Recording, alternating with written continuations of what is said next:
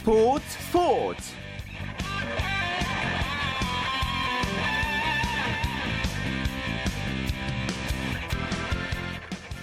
안녕하십니까. 일요일 스포츠 스포츠의 아나운서 최시중입니다 미국 프로야구 LA 다저스의 류현진 선수가 내일 애틀란타를 상대로 역사적인 메이저리그 가을 야구 선발 데뷔전을 치릅니다.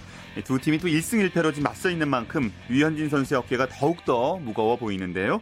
이 소식을 비롯한 국내외 야구 소식 스포츠설의 장강웅 기자 통해서 살펴보겠습니다. 장 기자 안녕하세요. 안녕하십니까. 자, 류현진 선수 관련 소식은 조금 뒤에 좀 살펴보고요. 먼저 국내 프로야구 얘기를 해보죠.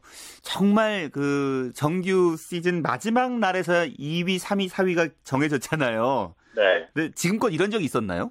어, 프로 감독만 한 40년 하신 김웅룡 감독도 이런 시즌 정말 처음이다. 뭐 마지막 경기에서 1, 2위 혹은 3, 4위가 정해진 적은 있었지만 2위부터 4위까지 하루에 순위가 정해진 것은 처음이라고 이야기했는데 어, 자료를 찾아보니까 2005년에 LG가 문학에서 SK를 이기면서 이날 경기가 없어서 삼성이 1위를 확정을 했고 또 같은 날 두산이 잠실에서 기아를 잡으면서 2위로 SK가 3위로 떨어지는 그런 사례가 있기는 했었거든요. 예. 그런데 올해처럼 하루에 같은 날 2, 3, 4위가 동시에 정해진 적은 처음입니다. 예.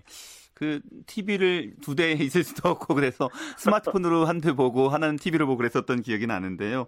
네. 이 관련 뒷얘기가 상당히 좀 많이 나왔을 것 같은데 뭐 취재하신 내용이 있으면 들려주세요. 어, 일단 경기 직후에 제가 잠실에 있었는데 LG 더가웃은 뭐 이른바 남자들의 눈물로 더가웃이 좀 흥건해졌다 그렇게 볼 수 있고 관중석에 있던 관중들도 뜨거운 눈물을 흘렸지만 이 박용택 선수를 포함해서 많은 선수들이 10년 묵은 한을 풀어놓았다라는 그런 안도감 또 기쁨의 그 눈물을 쏟아냈는데 재미있는 점은 말씀하신 대로 LG가 역전에 성공한 6회 오지환 선수 타석 때 갑자기 관중석에서 환호성이 좀 터져 나왔었거든요. 그래서 양팀 선수단이 좀 어리둥절하는 그런 표정을 지었었는데 알고 봤더니 그 시간에 하나 정mon보 선수가 이 결승 2타점 적시타를 터트리는 그런 순간이었고 예. 8회에 7번 이병규 선수가 파울플라이로 아웃이 됐는데 LG 쪽 더그아웃에서 난리가 났었거든요. 그때도 이 하나가 넥센을 꺾고 승리를 결정하는 그런 순간이었는데 관중들도 LG를 응원하면서 다양한 방법으로 이 대전 경기를 지켜봤다는 게 증명된 날이었습니다. 예.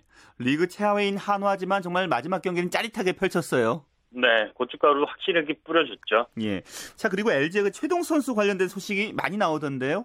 네, 최동 선수가 아마 역대 프로야구 선수들 중에 가장 영광스러운 은퇴 선물을 받은 게 아닌가 그런 생각이 들었는데 20년 LG맨 최동수 선수가 어제 은퇴를 했는데 당초에는 은퇴식이 경기 전에 열릴 예정이었거든요. 그런데 김기태 감독이 요즘 이 지정자석제로 운영되기 때문에 관중들이 경기 임박해서 야구장에 도착을 하시기 때문에 경기 전에 관중들이 많지 않을 거라고 판단해서 경기 후로 은퇴식 시간을 바꿨어요. 그런데 이 후배들이 플레이오프 직행이라는 선물로 최동수 선수의 가는 길을 장식을 해줬고 어, 경기 직후에 주장 이병규 선수가 최동수 선수를 구둥켜 안고 고생했다면서 눈물을 흘리는 장면에서 저도 좀 울컥하는 그런 장면이었습니다. 예.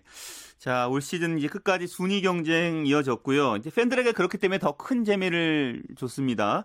네. 돌이켜 보면 정말 많은 일이 있었던 해였어요. 네, 올해 정말 뭐 다사다난한 시즌이었다고 할 수 있는데 일단 시즌 초반에 우승 후보로 꼽혔던 기아의 몰락, 또 김웅룡 감독의 영입으로 기대를 모았던 하나의 개막 13연패 등은 이 혜태 출신들에게 굉장히 굴욕을 안긴 시즌으로 장식이 됐고요.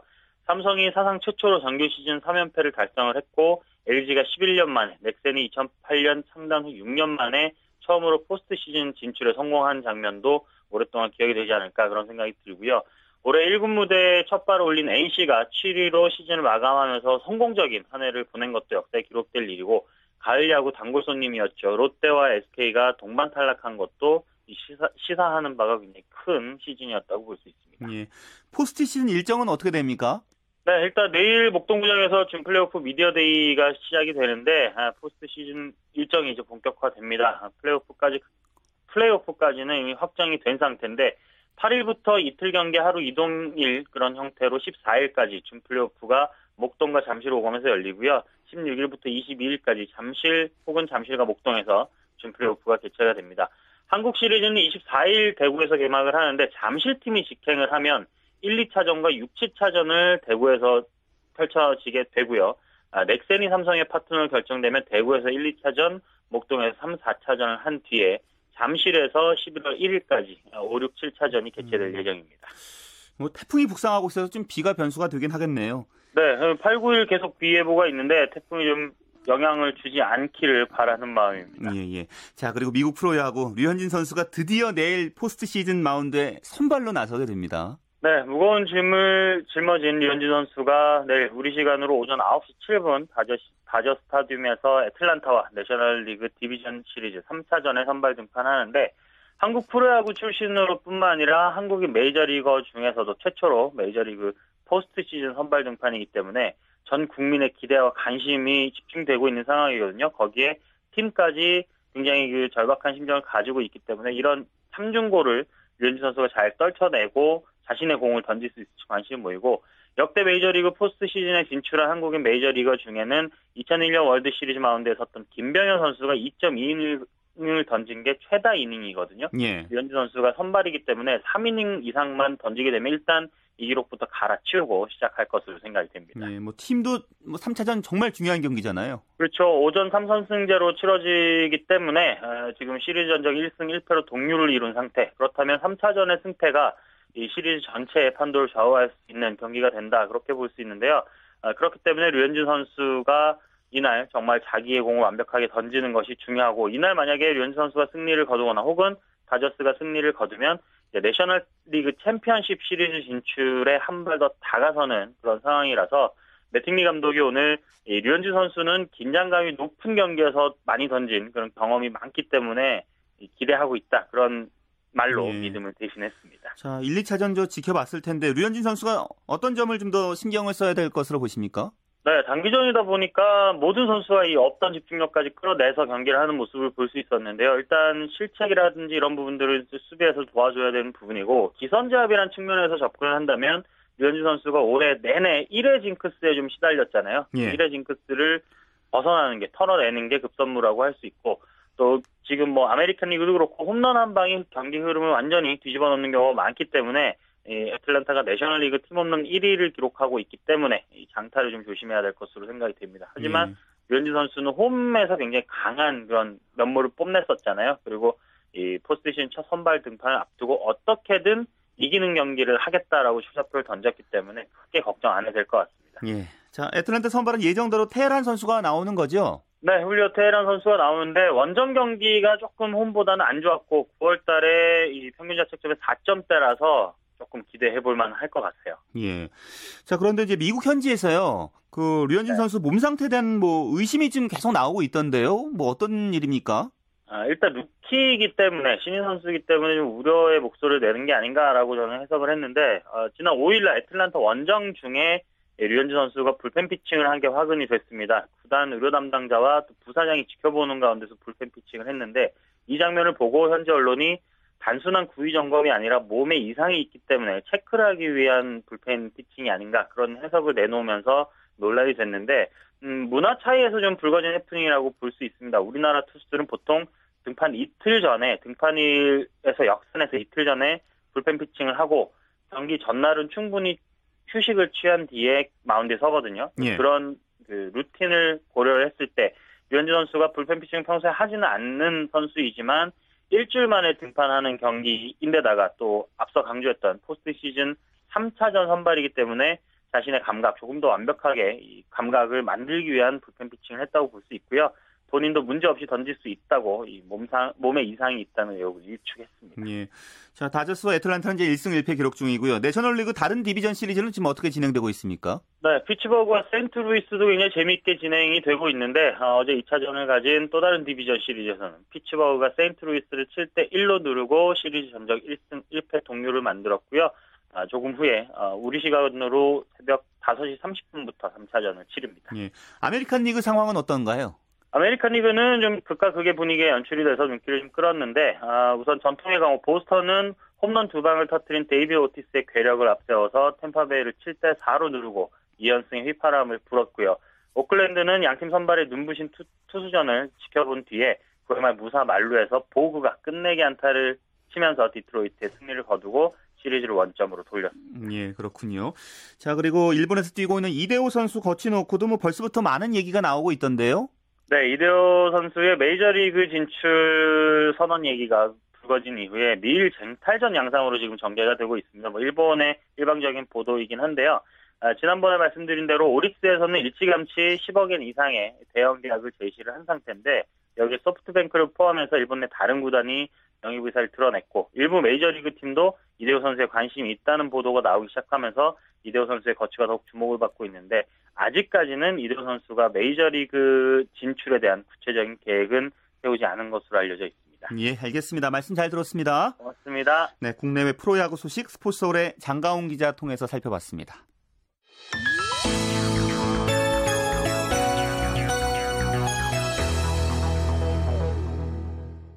네, 이번엔 축구 소식 살펴보죠. 스포츠 동아의 윤태석 기자입니다. 안녕하십니까? 윤 기자 안녕하세요. 네, 지금 전화 연결 상태가 좋지 못한 것 같은데요. 잠시 후에 다시 연결해 보도록 하겠습니다. 자, 오늘 프로축구 K리그 클래식도 어, 31라운드 두 경기가 있었는데요. 오늘 성남대 제주의 경기가 있었고요. 또 인천대 서울의 경기가 있었습니다. 어, 또 그리고 해외에서 활약 중인 우리나라 선수들 또 주말 휴일을 이용해서 또 어떤 활약을 펼쳤는지도 윤태석 기자와 함께 좀 살펴보겠는데요. 잠시 후에 좀 연결을 해보도록 하고요. 어, 스포츠 단신 하나 알려드릴까요? 여자 양궁 대표팀이 터키 안탈리아의 벨렉비치에서 열린 2013년 세계선수권 대회 리커브 여자 단체 결승전에서 벨라루스를 212대 206으로 꺾고 우승을 차지했습니다. 한편 남자 대표팀은 프랑스와의 단체전 3, 4위전에서 227대 228, 한 점 차로 좀 아깝게 져서요. 메달 획득에는 실패했다는 소식이 있습니다. 네, 축구 소식 어, 다시 연결해 보겠습니다. 아, 신명철 아, 스포츠 소식 그 먼저 그 스포츠 기네스로 먼저 전해드리도록 하겠습니다. 아, 신명철 위원님 안녕하세요. 아, 네 안녕하십니까. 예예. 예. 어, 스포츠의 진기록과 명기록을 항상 찾아주고 계신데요. 네. 오늘도 그 축구 A 매치와 관련된 기록을 좀 살펴보죠. 네. 그 목요일 새벽에 FC 서울이 이란의 그 에스테그랄과 2대 2로 비겼어요. 그렇습니다. 그래서 아시아 챔피언스리그 이제 결승엔 진출했지만 그렇습니다. 이기지는 못했거든요. 그래서 저는 신명철 위원님 생각이 났었는데 이번에 좀 이기지 않을까라는 생각을 했었는데 결국은 이제 비겼는데요. 네. 중동 원정이 정말 힘든가 봐요. 네, 그러니까 그 아자디 스타디움 뭐 원정 팀에게는 뭐 정말 아주 힘든 곳이죠. 뭐 원정 팀의 지옥이라는 말까지 있을 정도니까 뭐 무덤이란 말도 있고요. 굉장히 어려운 곳에 또 가서 우리 FC 서울 물론 국가대표팀 A 대표팀은 아닙니다만은 클럽팀입니다만 가서 또 고전을 했습니다만 2대 1로 비겨서 이제 광저우와 AFC 챔피언스 리그 우승을 놓고 이제 겨루게 이렇게 됐지 않습니까? 예. 선전했습니다. 그 정도면 이게 참 사실은 그 클럽 팀 간 경기였는데도 불구하고 지난 그 목요일 새벽에 다들 TV 화면 보셨겠습니다만은 A 대표팀 경기 못지않게 정말 많은 관중이 아자디 스타디움을 꽉 채웠지 않습니까? 예. 예. 그리고 그 아자디 스타디움에서 경기가 열릴 때마다 늘 보도가 됩니다만 이 이란에서는 그 여성들이 축구장 출입이 지금 금지가 돼 있거든요. 예, 그래서 뭐 10만 명 가까운 그 남성 팬들이 그러니까 다른 나라에서 물론 이제 잉글랜드 프리미어 리그를 프리미어 리그들 이렇게 경기를 보면 그 남성 특유의 그 묵직한 저음 응원 소리가 확 울려 퍼지긴 하는데 그것보다 더 무거운 소리가 이 아자디 스타디움에서 울려 퍼지는데요. 역시 뭐 아무래도 이 중동 원정 상당히 그 껄끄러운데요. 그 예를 들면 이란도 우리가 가, 원정 가서 굉장히 힘든 그런 나라 가운데 하나이지만 사우디아라비아, 쿠웨이트 등도 굉장히 그 까다로운 뭐 특히 1980년대 이전에는 굉장히 까다로운 상대였지 않았습니까? 예. 그리고 특히 사우디아라비아의 경우에는요 역대 전적에서 4승 7무 5패를 우리가 또 뒤지고 있어요. 뒤지고 있을 뿐만 아니라 이 껄끄러운 상대이기도 하고 또 사실은 사우디아라비아가 실력이 만만치 않지 않습니까? 그렇죠. 네, 1994년 미국 월드컵에서 아시아 나라 가운데는 1966년 월, 잉글랜드 월드컵에서 북한이 그 당시 1라운드를 통과해서 당시 이제 16강이 아니고 8강이었습니다만은 1라운드를 통과한 데 이어서 두 번째로 2라운드를 통과하는 1라운드를 통과하는 그런 기록을 세웠지 않습니까? 예. 네, 16강전에서 스웨덴에 1대 3으로 져서 탈락을 하긴 했지만 조별리그에서 모로코를 2대 1, 벨기에를 1등으로 이겼으니까 어, 상당히 어떻게 보면 우리보다 먼저 1라운드를 통과하는 또 그런 기록도 세운 사우디아라비아입니다. 예. 사우디아라비아 그 원정 경기 성적만 좀 떼놓고 보면은 어떤가요? 네. 그런데 사실 전체 성적은 우리가 뒤지고 있는데요. 1980년 친선 경기에서 우리나라와 사우디아라비아가 처음으로 경기를 가졌는데 그때 우리가 원정 경기에서 3대 5로 이겼어요. 첫 우리가 맞대결에서 그걸 시작으로 해서 2승 1무 2패로 비교적 원정 경기에서 선전을 하고 있습니다. 특히 2008년 11월 그 원정 경기에서 이근호 선수하고 박정 선수의 골로 2대 0으로 이겨서 그 남아공 월드컵 본선 진출로 가는 큰 고비를 넘긴 경기. 이 축구 팬 여러분들이 참 많이 기억하고 계시는 경기 가운데 하나 아니겠습니까? 예, 또 사우디아라비아는 1993년 10월 카타르 도하에서 열린 미국 월드컵 최전에서 1대1로 비긴 이후에 현재 1승 4무 3패를 우리가 좀 전체 성적을 보면 좀 고전을 하고 있습니다. 이 상당히 껄끄러운 상대거든요. 특히 예. 2006년 독일 월드컵 최종 예선 때 기억나시죠? 원정과 홈 경기에서 모두 0대2, 0대1로 졌지 않습니까? 예. 아, 이거 굉장히 그 우리로서는 뼈아픈 그런 패배였는데 특히 그 홈에서 열린 경기는 우리가 독일로 가는 게 확정이 됐긴 했지만 원정 경기 패배를 좀 서력을 해야겠다. 그리고 사우디아라비아에게 좀 밀리는 이런 상황에서 이걸 좀 균형을 잡아야겠다고 상당히 단단히 마음을 먹고 치른 경기였는데 이 경기를 결국 영절로 내줬지 않습니까? 예. 예 그래서 축구팬 여러분들이 많이 아쉬워했던 그런 기억이 있습니다. 예, 또 한국과 사우디아라비아 이제 제3지역에서 어, 치렀던 경기 중에서요. 네네. 1984년 그 4월 싱가포르에서 열린 LA 올림픽 예선이 정말로 많은 팬들이 지금 기억에 남을 것 같아요. 네, 이게 우리가 비록 진 경기이긴 했습니다만은 우리나라의 그 역대 A매치 가운데 그 박진감 넘치는 경기 몇 경기를 꼽는다 그러면 아마 이 경기도 들어갈지도 모르겠어요. 그 당시 아시아 오세아니아 지역에서는 1차 예선을 통과한 10개 나라가 2개조로 나뉘어서 최종 예선을 치렀는데요. 예. 각조 1위는 LA, 로스앤젤레스에 직행을 하고 각조 2위가 마지막 한 장의 티켓을 겨루게 돼 있었는데요. 자, 우리나라는 A조에서 쿠웨이트와 0대 0으로 비긴 이후에 바레인을 1대 0, 뉴질랜드를 2대 0으로 누리고 누르고 사우디아라비아와 조 1위 자리를 놓고 겨루게 됐는데요. 근데 이 경기에서 우리나라 사실은 초반엔 좋았습니다. 전정선과 정혜원의 골로 앞서 나가기 시작을 했는데요. 그 뒤로 무려 7골을 주고받는 난타전 끝에 결국 4대 5로 졌습니다. 예, 예. 예, 이 스코어를 아마 기억하시는 분들이 꽤 많으실 텐데 그래서 결국 3위 결정전으로 밀려났고 이라크에 또 우리가 0대1로 졌어요. 예. 그래서 예, 1968년 멕시코 시티 대회 이후에 6연속 올림픽 본선 진출에 실패하는 그런 또 안타까운 경기도 있었습니다. 예, 알겠습니다. 오늘 말씀 여기까지 듣겠습니다. 고맙습니다. 네, 고맙습니다. 네, 스포츠 기네스 스포츠 평론가 신명철 씨와 함께했고요. 조금 전에 그 축구 소식 스포츠 동아의 윤태석 기자 연결 중에 연결이 좀 되지 못했는데요. 청취자 여러분께 양해 부탁드리고요. 다시 연결해 보도록 하겠습니다. 윤 기자 안녕하세요. 예, 안녕하세요. 예, 예. 먼저 K리그 클래식 여쭤볼게요. 어, 경인 더비라고 불리는 인천과 서울 대결이 뭐 오늘 두 경기 중에 한 대결했잖아요. 예, 두 팀이 만날 때마다 최근에 명승부를 펼쳐서 오늘 아주 많은 관심이 집중이 됐거든요. 더군다나 오늘 그 인천은 창단 10주년을 맞아서 주주들이 대거 경기장에 초청이 됐습니다. 축제 분위기가 연출이 됐는데요. 아쉽게 경기는 득점 없이 0대 0으로 비겼습니다. 예. 두 팀 그동안 만나기만 하면 난타전 펼쳐왔는데 오늘 골이 터지지 않았어요. 예, 최근 네 차례 두 팀 대결 전적이 2승 2패로 팽팽하고요. 또 최근 세번 대결에서는 모두 3대2 펠레스코가 나왔거든요. 인천이 두 번 이기고 서울이 한 번 이겼습니다. 팬들 사이에서는 이제 수원 서울의 슈퍼매치보다 경인 더비가 더 재밌다 이런 찬사가 나오기도 했는데요. 예. 오늘도 팬들은 좀 난타전을 기대를 했겠지만 결과는 아쉽게도 0대 0이었습니다. 예. 뭐 서울은 이제 아시아 축구 연맹 챔피언스리그 준결승전 치르고 왔기 때문에 그 여파가 좀 있었다고 봐야겠습니다. 예, 맞습니다. 서울이 이제 이란을 갔다가 금요일 낮에 귀국을 했거든요. 불과 하루를 쉬고 하루를 쉬고 경기에 나섰습니다. 그 전반에는 선수들의 체력 안배를 위해서 뭐 하대성과 차두리 등 주전 몇몇이 빠졌고요. 후반 들어서 이제 하대성이 투입되면서 서울의 공격력이 좀 다소 살아나긴 했는데 몇 차례 결정적인 찬스가 그 찬스를 살리지 못하면서 결국 둘째번에 실패했습니다. 예. 자 그렇다면은 그런 의미에서는 인천에게는 오늘 기회일 수 있었는데요. 승리를 챙기진 못했네요.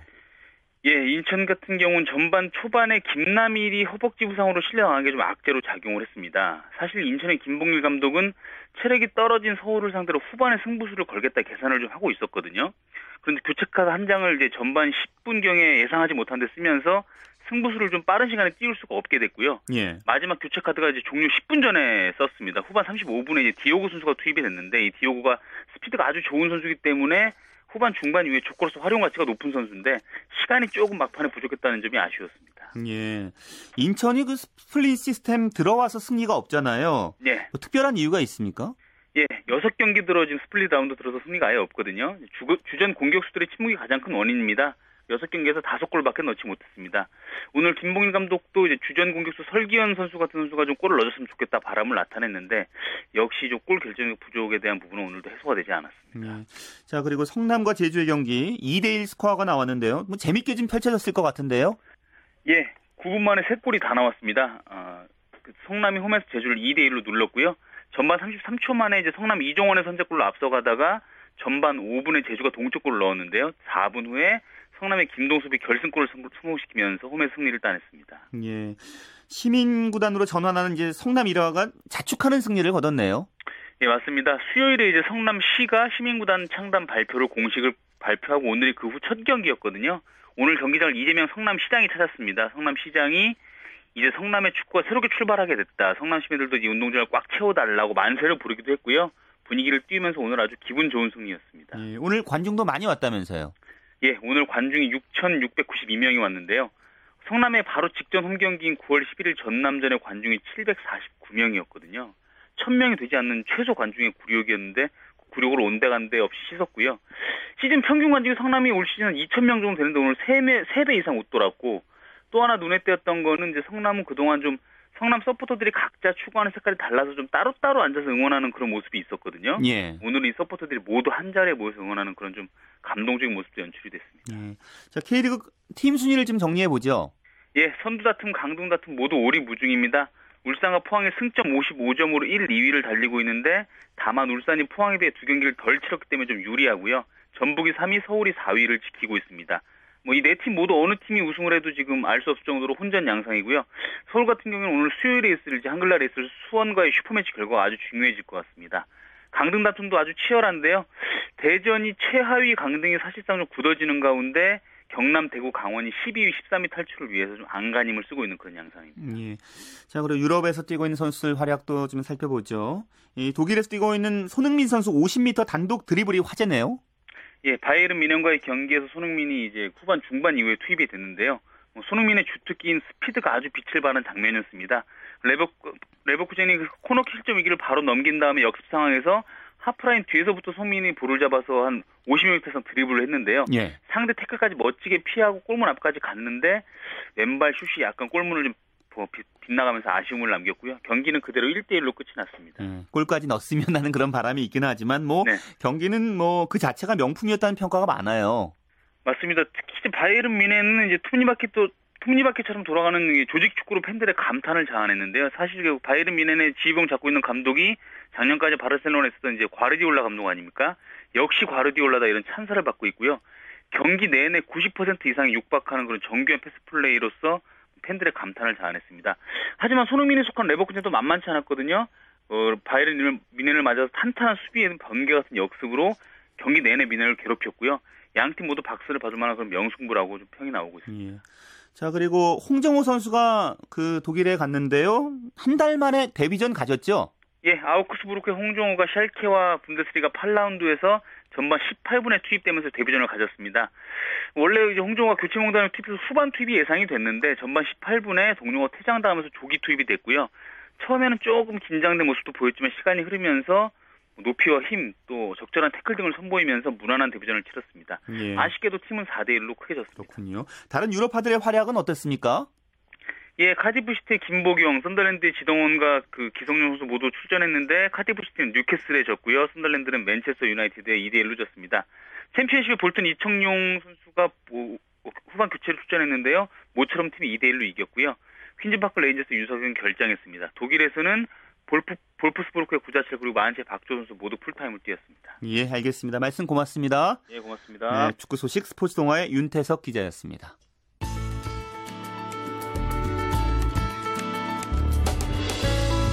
스포츠가 주는 감동과 열정 그리고 숨어있는 눈물까지 담겠습니다.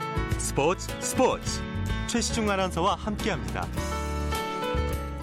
네, 매주 일요일에 함께하는 스포츠를 만드는 사람들 시간입니다. 유지 리포터 오늘도 함께하죠. 어서 오세요. 네, 안녕하세요. 오늘 어떤 분을 소개해 주실까요? 네, 우리가 야구를 보다 보면 선수들이 슬라이딩 하고 할 때 유니폼이 굉장히 더러워지는 걸 보게 되는데요. 예. 주부들은 아마 이런 생각 하셨을 거예요. 저런 얼룩을 어떻게 과연 빨까라는 생각 한 번쯤 해보셨을 예. 텐데요. 저도 이 궁금증으로 출발을 해서 어떤 분들이 과연 이 선수들의 세탁, 유니폼 세탁을 해줄까 한번 찾아가 봤습니다. 이 삼성동 같은 자리에서만 20년 넘게 세탁일을 해오고 있는 강완규 씨는 삼성, 기아, 한화, 넥센 등 여러 구단의 선수 유니폼을 10년 넘게 관리해오고 있는데요. 유니폼만 딱 봐도 이 선수가 어떤 포지션인지 또 어떤 훈련을 많이 하는지 한눈에 알 수 있다고 합니다. 도루를 많이 한다든가 하는 선수들은 아무래도 슬라이딩도 더 많이 연습하는 것 같고요. 유니폼에서 느껴지는 게 아무래도 앞이 좀 더 지저분하죠. 그다음에 이제 되게 좀 투수들은 옷을, 옷을 좀 유니폼 깨끗하게 입습니다. 땀이 좀 많아서 향균제 같은 걸 좀 사용하고 냄새 제거 그렇게 하고 있습니다. 때가 좀 더 심하게 묻은 것은 브러쉬로 때를 좀 제거하고 각각의 망에 넣어서 우리 선수들 같은 경우는 기름보다는 아무래도 수용성 오점이 많이 묻어 있거든요. 물빨래나 땀, 그다음에 흙탕물, 그건 다 이제 물얼룩이기 때문에 저기 보이죠? 이렇게 돌리면 기계가 좀 크다 보니까 세탁 원리가 이제 위에서 내리치는 힘에 의해서 세탁이 되는 차즈밥이라고 하거든요. 온도를 약간 한 56도 정도 설정을 했거든요. 그렇게 하면은 그 몸에 해로운 균이랄지 모든 게 그 죽거든요. 유니폼도 또 깨끗하고 냄새도 탈취 효과가 있습니다. 바로 이제 건조기로 말리는데 바로 넣으면 꾸기 전이니까 식혀서 분리해서 호텔에 하면 거기서 분출 딱 하는 거죠. 잠실 야구장에서 이제 야구를 끝내고 이 삼성동 네. 이 세탁 이 하시는 분께 이제 맡겨서 이제 세탁을 하는 것 같은데요. 자세한 지금 세탁 과정까지 제가 들어봤어요. 그런데 선수들 유니폼 세탁하는 게 좀 더 신경을 많이 쓰시고 또 까다롭게 하시는 것 같네요. 네, 그렇습니다. 뭐 시간과 정성이 일반 세탁물보다 배로 든다고 보면 되는데요. 강한규 씨, 강한규 씨 같은 경우에는 1군 선수들의 유니폼도 가끔 맡아서 하지만 주로 2군 선수들의 유니폼을 세탁하기 때문에 그날 받은 세탁물은 바로 작업을 해서 새벽 2시, 3시라도 돌려주는 걸 원칙으로 하고 있다고 합니다. 예. 2군 선수들은 오전 일정이 바쁘기 때문에 이걸 배려한 건데요. 야구 유니폼이 들어온 날은 일은 강한규 사장과 직원 3명이 모두 매달려서 새벽 늦게까지 이 일을 해야 하기 때문에 굉장히 체력적으로 힘들고 피곤하다고 하네요.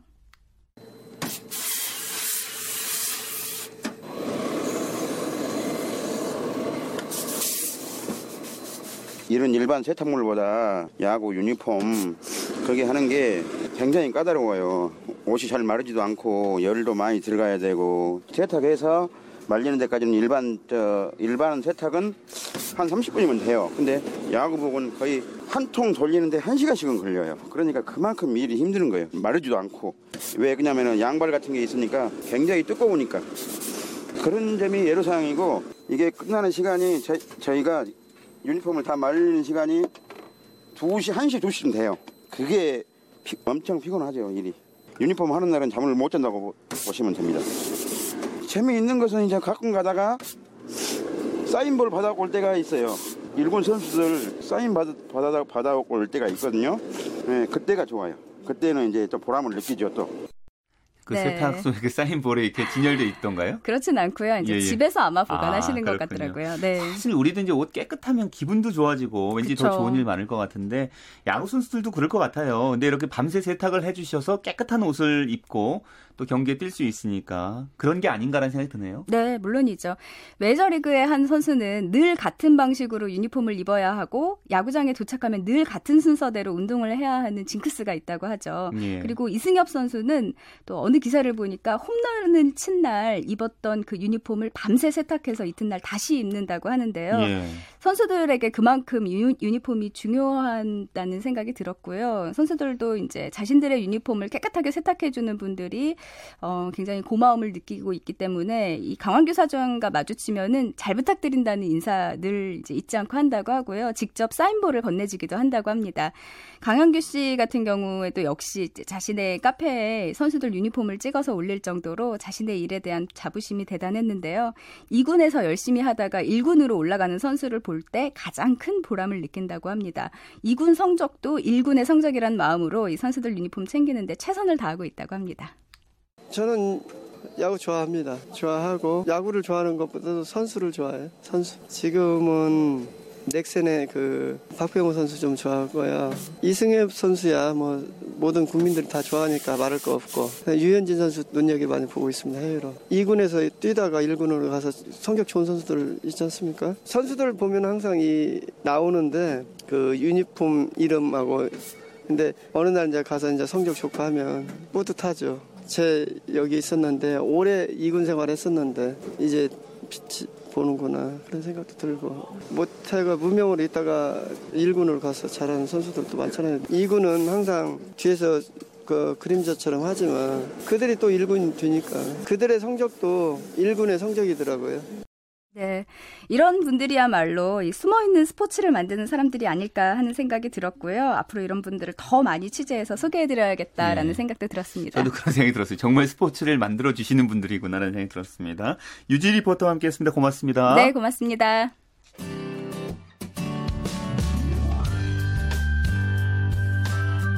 스포츠를 듣는 즐거움. 스포츠 스포츠. 최시중 아나운서와 함께 합니다. 네, 한 주간 이슈가 됐던 소식 정리해보는 시간이죠. 주간 취재 수첩 경향신문의 김세용 기자와 함께하겠습니다. 김 기자 안녕하세요. 네, 안녕하세요. 자, 목동 아이스링크에서 이제 쇼트트랙 월드컵 2차 대회 있었잖아요. 네네. 우리나라 여자 선수들 잘했어요. 네, 그렇습니다. 오늘 목동 아이스링크에서 월드컵 2차 대회가 끝났는데요. 어, 뭐 남녀 통틀어서 일단 금메달 3개, 은메달 3개, 동메달 3개를 따냈습니다. 근데 남자는 금메달을 못 탔는데 여자는 잘했어요. 여자 개인 1000m, 1500m에서 우승을 했고요. 또 3000m 계주에서도 역시 정상에 올랐습니다. 1차 상하이 대회에서 3관왕에 올랐던 세화여고 1학년 심석희 선수가 1000m와 계주에서 은메 금메달을 따면서요. 어, 그 금메달 두 개를 따냈죠. 예. 근데 남자 대표팀이 이렇게 부진할까요? 네. 남자는 좀 뭐 선수들이 좀 교체되기도 했고요. 또 노진규 선수가 부상으로 빠지고 했고 좀 약하긴 약했습니다. 그래서 서울시청의 이한빈이 1500m에서 은메달 따냈고 단국대 박세영 신인입니다. 이번에 대표팀에 처음으로 발탁이 됐는데요. 신 어, 박세영 선수가 500m와 1000m에서 동메달 두 개를 따낸 게 전부였습니다. 지난 시즌 월드컵에서 금메달을 따지 못한 적이 없었는데 이번에 이번 대회에서 금메달을 따지 못했고요. 특히 지난해 여섯 차례 월드컵에서 다섯 번이나 우승한 게 5,000m 계주였거든요. 우리나라가 서울시청 신다운 선수가 준결승에서 미끄러지는 바람에 조에서 4, 조 3위를 밀렸고요. 결국 금메달 저기 준결승에서 탈락하고 말았습니다. 반면 러시아로 귀화해서 빅토르 안이라는 이름으로 출전한 안현수 선수는 금메달, 은메달, 동메달 하나씩 따내면서 이름값을 했죠. 예. 우리나라 선수들이 이렇게 금메달을 따지 못하는 경우도 있군요. 네. 자, 이렇게 2013-14 시즌 이제 소치 올림픽 때문에 네. 월드컵 대회가 네 차례밖에 열리지 않는다고 들었어요. 네, 그렇습니다. 지난 시즌 같은 경우 월드컵 대회가 모두 6개 대회가 열렸습니다. 근데 이번에는 아시다시피 내년 2월에 소치 동계 올림픽이 있어요. 그러다 보니까 월드컵 대회를 네 차례밖에 열지 않습니다.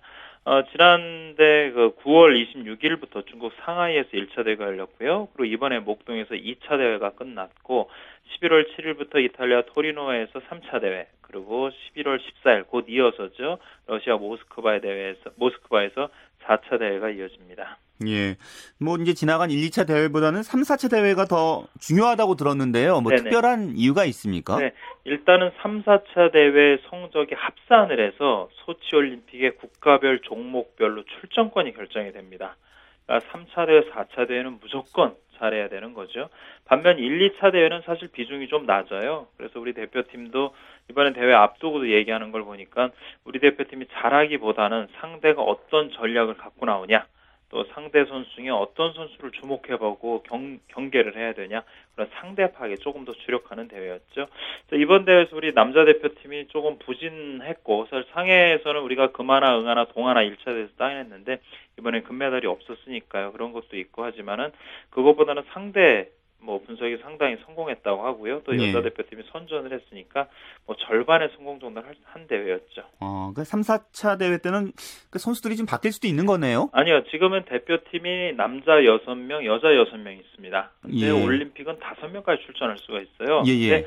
쇼트트랙 3차 대회, 4차 대회를 통해서 개주에서 출전권을 따나게 되면 다섯 명이 나설 수가 있어요. 원래 개주는 네 명이 되지만 엔트리는 다섯이거든요. 예, 예, 예. 그러니까 쉽게 얘기하면 우리가 개주에서만 어느 정도 성적을 올린다고 하면 전 종목 다 출전하는 데는 아무런 아, 문제가 없고 그렇군요. 예. 네. 자 올림픽 이제 내년 2월로 다가왔는데요. 네. 쇼트트랙은 뭐 역대 동계 올림픽에서 뭐 계속 효자 효녀 종목 역할을 해왔잖아요. 네 그렇습니다. 뭐 아시다시피 쇼트트랙이 동계 올림픽에 처음으로 발적이 어, 채택이 된 게 1992년 알베르빌 대회였습니다. 그때 우리가 금메달 두 개, 동메달 하나를 따냈고요. 울산 릴레 한마르 대회에서는 금메달을 무려 4개나 획득을 했습니다. 그러고 나서 뭐 계속 좋은 성적을 내왔죠. 2010년 밴쿠버 올림픽에서는 금메달 2개, 은메달이 4개, 동메달 2개에서 뭐 평소보다는 좀 못했다고 해도요. 그래도 우리나라가 뭐 명실상부하게 쇼트트랙에서는 남녀 대표팀 모두 통틀어서 뭐 1위에 올랐다고 최강이라고 하도 과언이 아니고 예. 또 쇼트트랙 같은 경우는 세계 선수권 대회가 열리게 되는데 세계 선수권 대회 쇼트트랙 세계 선수권 대회는 전 종목을 다 뛰어서 쇼트트랙 참편을 결정하는 그런 그 식으로 진행이 됩니다. 예. 그런 대회에서 보면 예전에 우리 안현수 선수가 뭐 5회 연속 우승하기도 했고요. 또 최근까지만 해도 한국 선수들이 5회 연속 역시 정상에 오르는 등 뭐 명실상부한 국제 대회에서는 효자 효녀 종목이죠. 예. 올림픽 쇼트트랙에 걸린 금메달이 이제 남녀 4개씩 8개인가요? 네, 그렇습니다. 어, 가능한 한 많은 금메달을 따는 것이 이제 우리의 목표일 텐데요. 네네. 그렇다면 남은 기간 대표팀 어떤 것들 좀 준비를 해야 될까요? 네, 일단은 금메달을 좀 종목별로 살펴보면요. 남자는 500m, 100m, 1500m, 계주 5000m가 있습니다. 남자가 개인 3000m가 월드컵에서는 열리게 되는데 올림픽 종목엔 빠져요. 그러니까 500, 1000, 1500, 5000m 계주 이렇게 네 개고 예. 여자도 똑같이 500, 1000, 1500은 똑같습니다. 근데 계주가 남자는 5,000m지만 여자는 3,000m로 좀 짧습니다. 예. 뭐 우리가 하는 거 일단은 선수들이 다치지 않아야 되는 건 아주 기본이죠. 예, 근데 무엇보다도 지금 그 국가대표팀이 전력을 노출하지 않으려고 상당히 애를 쓰고 있어요. 왜냐하면 쇼트트랙 같은 경우는 아주 작은 전술의 승부가 많이 갈립니다. 1998년 나가노 동계올림픽에서는 날 들이밀기로 우리가 금메달을 따냈고 2002년도 솔트레이크시티 올림픽에서는 개주에서 여자 개주에서 막판 주자가 바톤 터치를 안 하고 넘어가면서 한 바퀴 더 도는 전략으로 금메달을 따냈죠. 그러니까 이번에도 뭐 이거 국가대표팀 코칭 스태프들이 뭐 전력이나 상대 약점이나 우리 보완점을 묻는 질문에는 대답을 무조건 안 하고 있습니다. 그러니까 뭐 숨겨놓은 깜짝 전수 이런 거 연습을 할 테니까요. 그런 거로 정교하게 다듬는 것도 필요하죠. 예. 여덟 개 다 땄으면 좋겠습니다. 알겠습니다. 말씀 고맙습니다. 네, 고맙습니다. 네, 김세훈의 주간 취재 수첩과 함께했습니다. 남자 배구 대표팀이 아시아 선수권 대회 4강전에서 37점을 합작한 김장환과 전광인의 활약에 힘입어서 중국을 3대 2로 이기고 10년 만에 결승에 진출했다는 소식이 있군요. 자, 그리고 기계체조 세계 선수권 대회 여자 도마 결선에서 북한의 홍은정 선수가 10, 15.483점을 얻어 8명 가운데 3위에 올랐습니다. 한편 우승은 15.724점을 얻은 미국의 마로니가 차지했습니다. 스포츠 스포츠 오늘 준비한 소식 여기까지입니다. 어, 평일 스포츠 스포츠는 다시 9시 35분부터 이광용 아나운서와 함께 하실 수 있습니다. 저는 다음 주 토요일에 뵙겠습니다.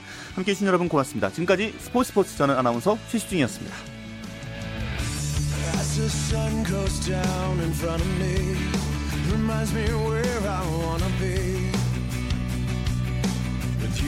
you alone